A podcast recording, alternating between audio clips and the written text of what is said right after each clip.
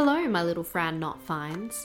My name is Sienna, and welcome to Somewhat Panicking, a podcast to explore the pressure of having to achieve various goals before a certain age or time frame. Somewhat Panicking is a place for us to explore cliche lists of things everyone supposedly should have accomplished before turning a certain age. I'm sure I'm not alone in feeling the pressure to have completed specific goals like getting married, having kids, having a hot body, having the perfect career, etc., etc., etc. It's always, I need to do this before I turn this age, but why is there so much pressure to do these things by a certain age bracket?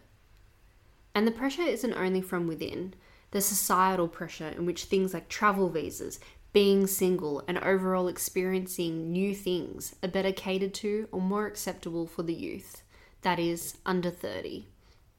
I'm still just scraping within my 20s, which is supposed to be the prime of my life. But I've come to realize that time is rushing past me and disappearing rapidly. You know that Salvador Dali painting with the melting clocks? Yeah, that is my life right now. Because I've realized there's only approximately five months to go before I turn 30, and honestly, I've started to panic. Existential dread is settling in big time. I've recently stumbled across a book titled Things to Do Before You're 30, the try it out, get it done, live it up list, and it has an incredulous 600 things I should do before turning 30. That's roughly 85 things I need to achieve each month, and if I wasn't panicking before, I am now. Adele has albums 19, 21, 25, all referring to the age she was when she wrote those songs. It's honestly a bit annoying how much she's achieved, and she probably did all 600 things in that book by the time she was 18. However, comparison is the thief of joy, or so I've heard.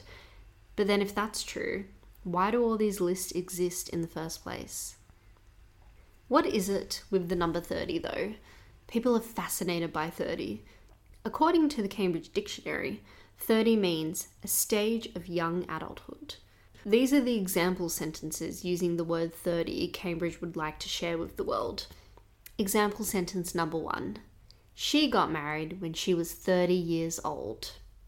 Hmm, that's a pretty stereotypical sentence in which a woman reaches the goal of marriage by 30 and therefore has achieved success in her life and isn't regarded as some old lonely hag. Cambridge would also like to use the example sentence of he must be about 60 whereas his wife looks about 30. Well, fuck right off, Cambridge Dictionary. These examples are not the best use of the age 30 and perpetuate stereotypes of older men with younger women and a woman's ultimate goal in life to be married by a certain age. Where are the example sentences like, I thought I'd have it all figured out by 30, but I don't, and that's okay? Or how about the sentence, why the fuck do I need to do 600 things by the time I turn 30? Will I die once I reach 30? Is there no life after 30? Can I not do things after I turn 30? It's not just the age 30 though. I'm sure when I'm older, it will be things I need to do before 40, before 50, before 60. Does the pressure never end? Will I feel at ease once I reach a number related to the years I've been on Earth? Perhaps this whole notion of lists and achievements is a sore point for me as I am aging, single, and living alone. I think I may be doing my life wrong, so I thought it was due time I analysed the goals I should have achieved and see whether I have failed or not. And hence, I am somewhat panicking.